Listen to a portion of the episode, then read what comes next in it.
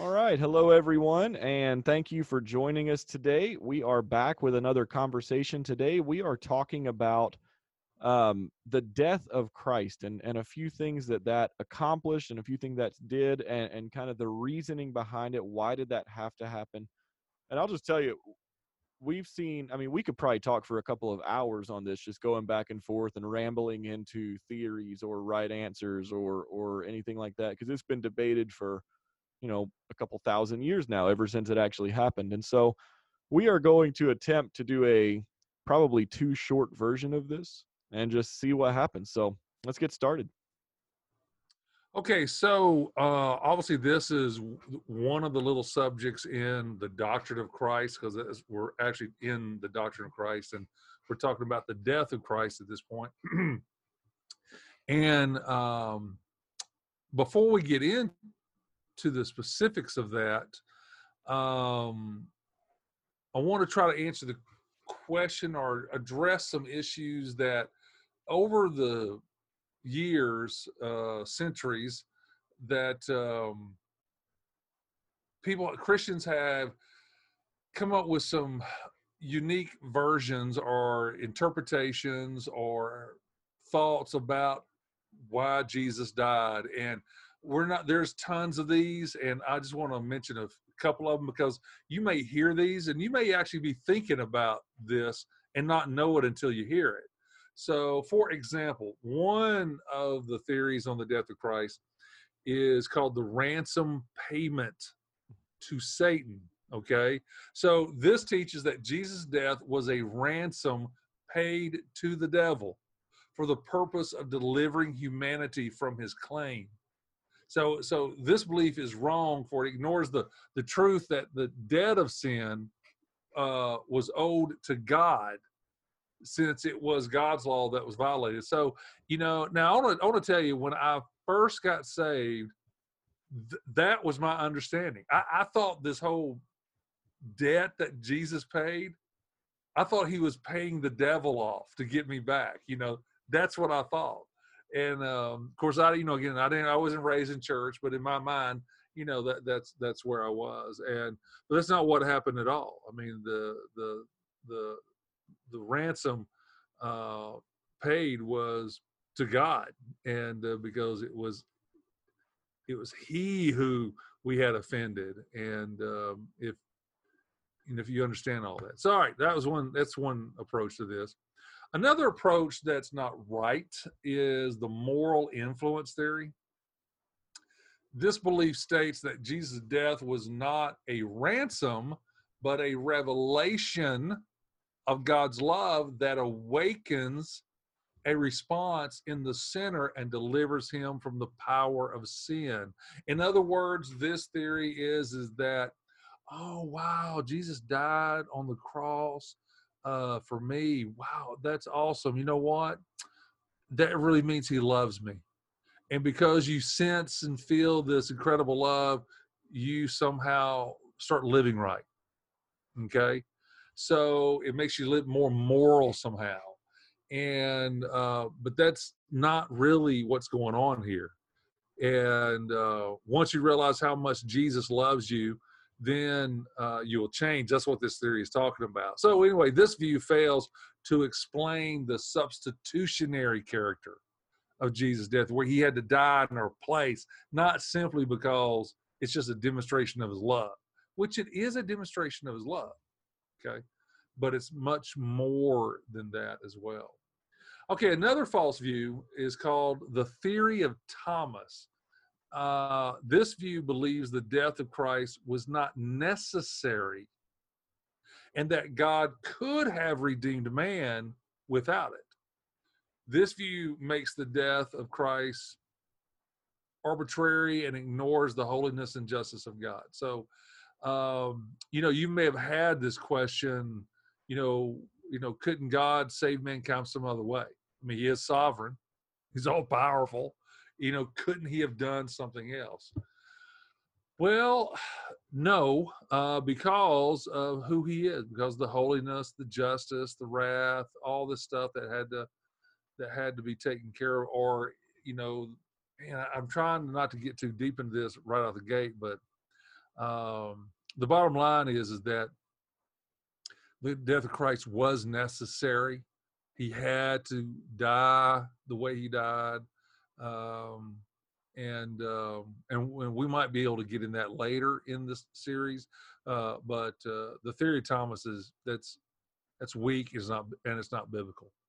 Another example is the exam. Uh, well, another example is the example theory. Uh, this believes that Jesus did uh, not bear the exact full penalty of the law, uh, since this could require him to die as many deaths as there are sinners. Uh, this believes that forgiveness of sins is an act of pure mercy based on man's repentance and obedience. In other words, Jesus just set the example for us. Okay. And he was showing us that you have to die to yourself and all that kind of stuff. And it's just, and if you'll repent and turn to God, uh, then uh, God's mercy will, will save you. And that's not accurate as well. That is far from uh, what the Bible uh, teaches. Now, one more. Uh, it's called the governmental theory. This believes that Jesus' death was just simply symbolic, showing God's hatred of sin.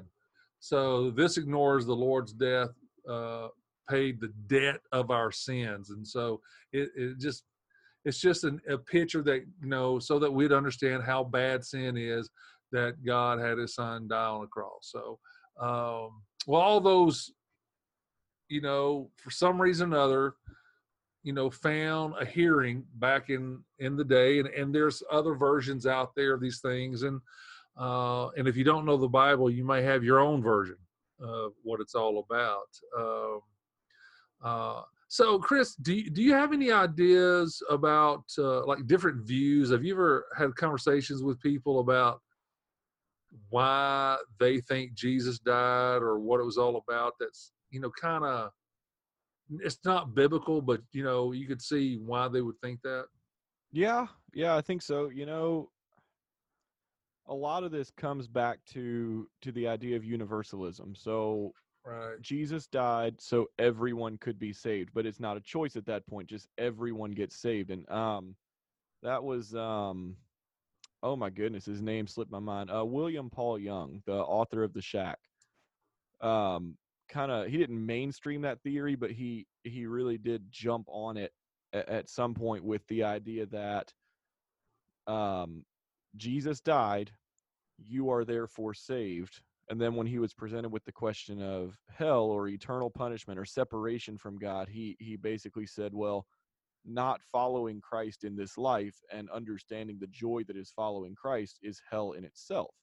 And and you know there's a ton of ways to talk about that in the bible that just show that it's just not true um and so yeah i mean i mean sometimes we hear that theory where it's you know jesus died jesus died so that all are saved. Not that all can be saved but so that jesus died so that all are saved. And i think that's probably the one that i hear the most. Um and, i'll i'll jump on a soapbox real quick. This is this is something we see a lot in kids ministry and we man we fight this tooth and nail in kids ministry because so many kids believe that because they go to church because they're in kids ministry because their parents take them to church boom they are covered and so we always have to talk about this is a choice this is a choice this is a choice you know this is a choice that we make and if you don't make a choice then you have chosen you know? And um so you know we have to talk about that a lot because this idea of jesus died therefore i am saved is fairly problematic but like i said that's probably the one that i hear the most i don't know about you if you hear one more than others or anything. Yeah i hear um i've heard some versions of what i just mm-hmm. shared over the 25 years but i've also heard that one that whole this the universal thing seems to be taking well becoming more and more popular mm-hmm. it is because you, it's i okay so take this like you know what i'm about to say actually what i'm saying don't hear what i'm not saying but i would love to believe in universalism i can't i can't do it because it's to me it's just not biblical and i've got some friends that subscribe to universalism and and um, it's just not right but it is very attractive Uh, I think you actually mentioned that, you know, it's attractive on another one of our podcasts, maybe. But Yeah, I, I Um, did yeah. because there's a guy I used to listen to. Well, I Yeah. say I liked his music, you know, Mm-hmm. and um, and I've been to his church, and it was a mega church at the time. But Mhm. anyway, and he, I mean, when it comes to the gospel and salvation, the death of Christ, he was right on the money. Yeah. And then somewhere along the way, he started chasing this universalist rabbit, and um, Right. and decided that when Jesus died on the cross, he died for everybody, which Right. is true, but me but he meant it for he died for everybody, so and that's everybody already done. Is saved. Right, right. I mean, I mean that takes no- place immediately for everybody. yeah, there's no belief Right. there. You don't have to believe in Jesus. You don't have to, you know, you know, Jesus just saved everybody. Just a blanket right. universal salvation for everyone, regardless of what we believe or what we do. Which is And- again, it it would be great for me to believe that because you know, uh, all of us have friends, all of us have family members that just refuse for some for some reason in their mind or, or something that happened to them, they just refuse to accept the gift of salvation and and it's just much easier to say it's okay it's okay because jesus already died for them and that's um yeah.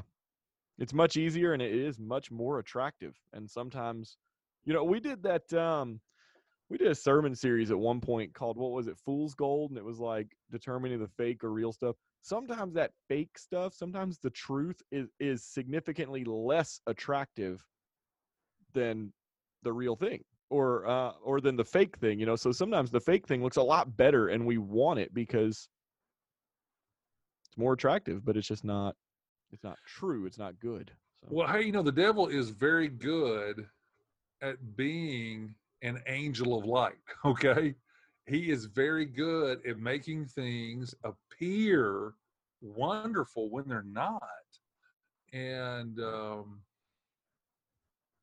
and man, we have to be, and that's why you need to know the word. That's why you Mhm, need to know. God's truth, you know, to, uh, because if not, I mean, the deception ki- kicks in and Mhm. you get your false beliefs out of whack. And next thing you know, you're, you're teaching some false gospel and you're giving some very bad counsel and advice, you know, to Oh, people, absolutely you know, because the guy I was talking about a while ago, I don't want to mention his name, you know, but, uh, but they end up making a, movie about that his transformation in the or change from being evangelical to this universalist guy.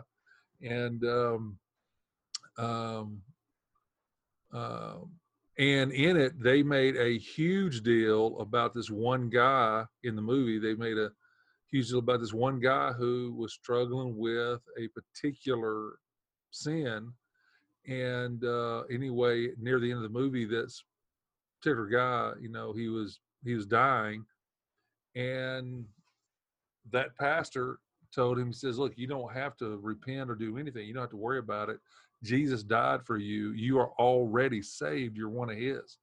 And i'm thinking man that is a false gospel and um it's just nuts but anyway um but Yeah, again that was oh yeah that was um william paul young's stuff you know he we mentioned it he alluded to it in the shack but then later on you know it was kind of beneath the radar we were going oh who knows if it's what he believes or not?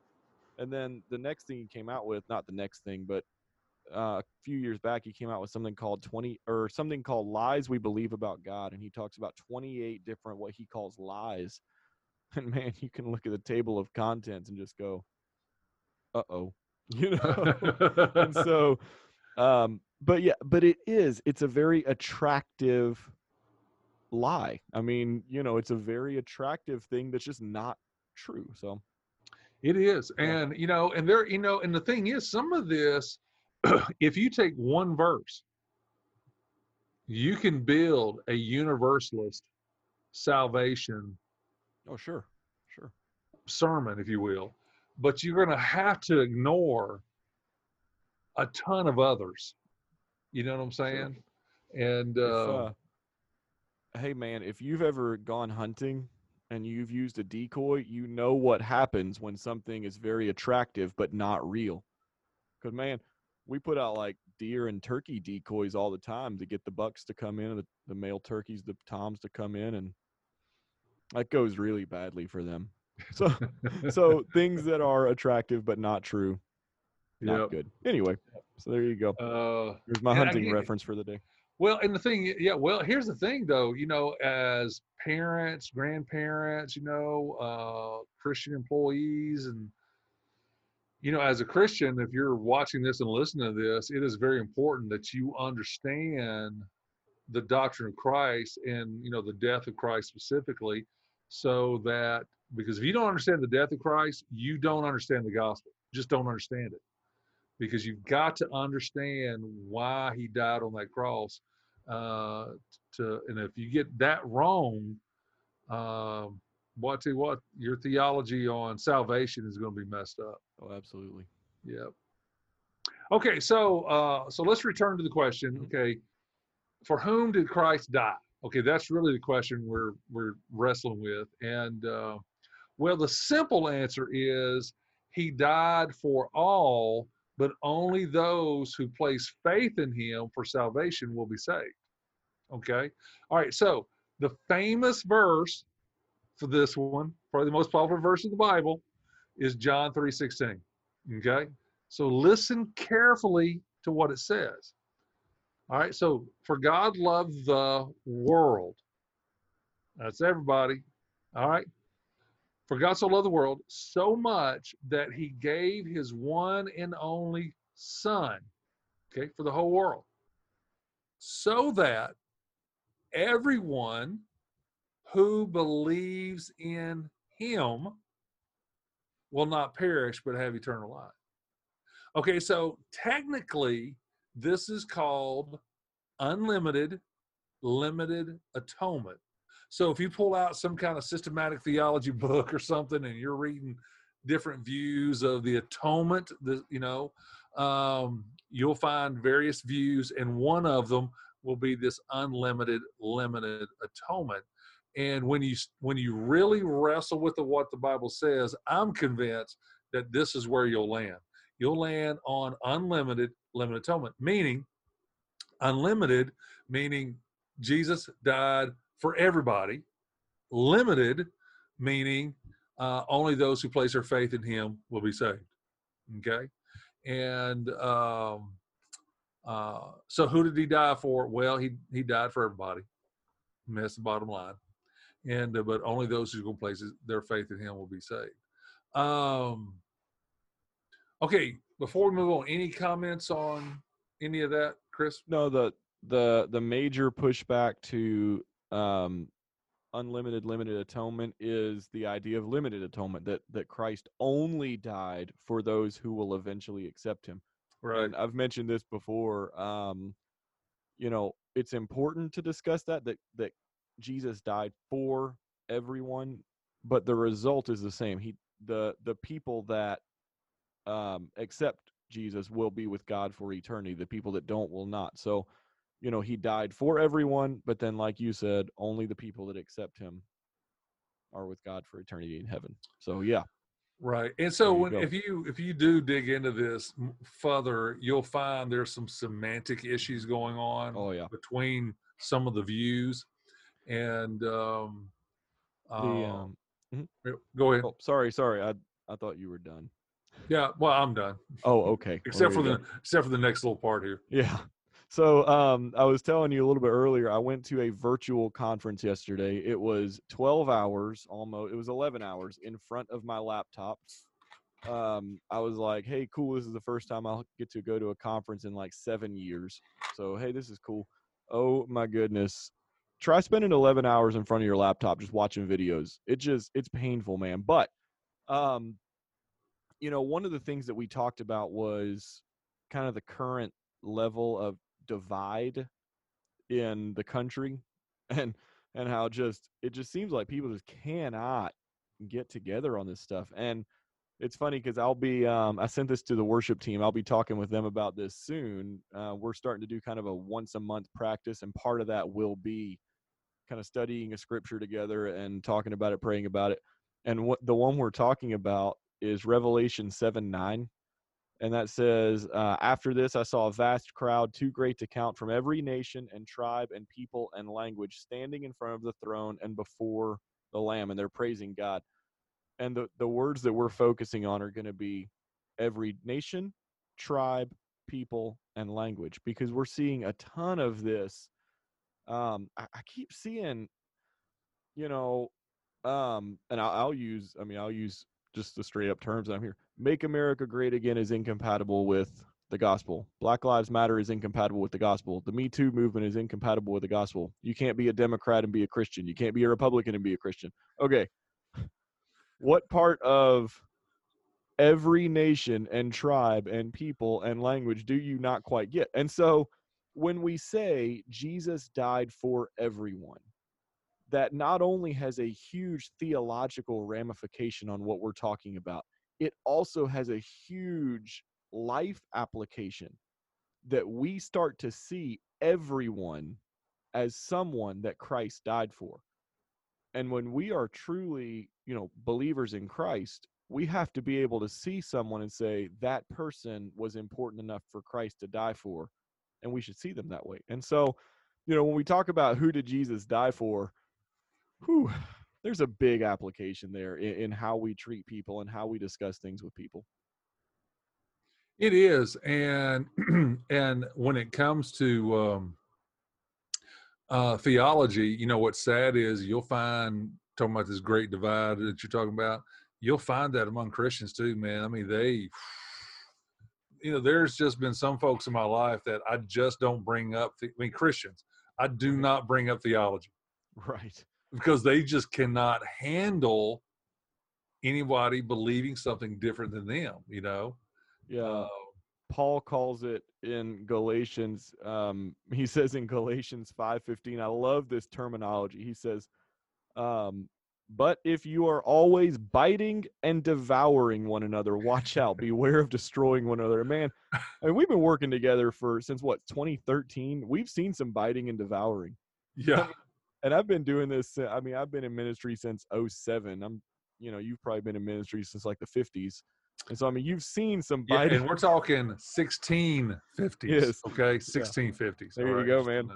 So we've seen, I mean, a lot of biting and devouring, and especially even among Christians. I mean, for theology, for other things, you know, for uh, the first church I worked at, for, uh, I will never forget, man one of the first bad business meetings I ever had in my ministry, my vocational ministry career was like two and a half hours, and it was about replacing the carpet in the sanctuary. And that got heated. And then when we thought that like it couldn't boil over anymore, somebody brought up where they were going to start putting the coat racks if we started having wooden floors, and somebody suggested moving them into the sanctuary. And like that was straight up heresy of the highest order. And I mean, I thought people were going to start like calling for the death penalty. So, anyway, we've seen people bite and devour each other over issues of, I mean, very low level importance. And so, you know, at some point, like I said, we just have to be able to see people as that, although I don't agree with their politics, is someone that Jesus died for and that kind of changes how we see people yeah and the thing is you know once you get a god-shaped heart for people you really don't care yep. what they believe what language they speak what yep. color their skin is uh, and you get to the point where you just you see that you begin to see that you're aware of all that but you right. you see it less and less i mean because that's just not your focus anymore you know and um, uh, and it frustrates me to hear some of the things that some Christians are saying, which they're just focusing on the wrong stuff. Yeah. You know, and uh, and I think you know. So here's the deal. I, I know some of our friends and um, uh, out there, you know, whether it's you know, with Genesis or just people I've known over the last 25, 30, 40 years. Um, you know, let me just give you some advice you know, um, use a lot of wisdom when it comes to social media. Do not vent. Do not rant. You know what I'm saying?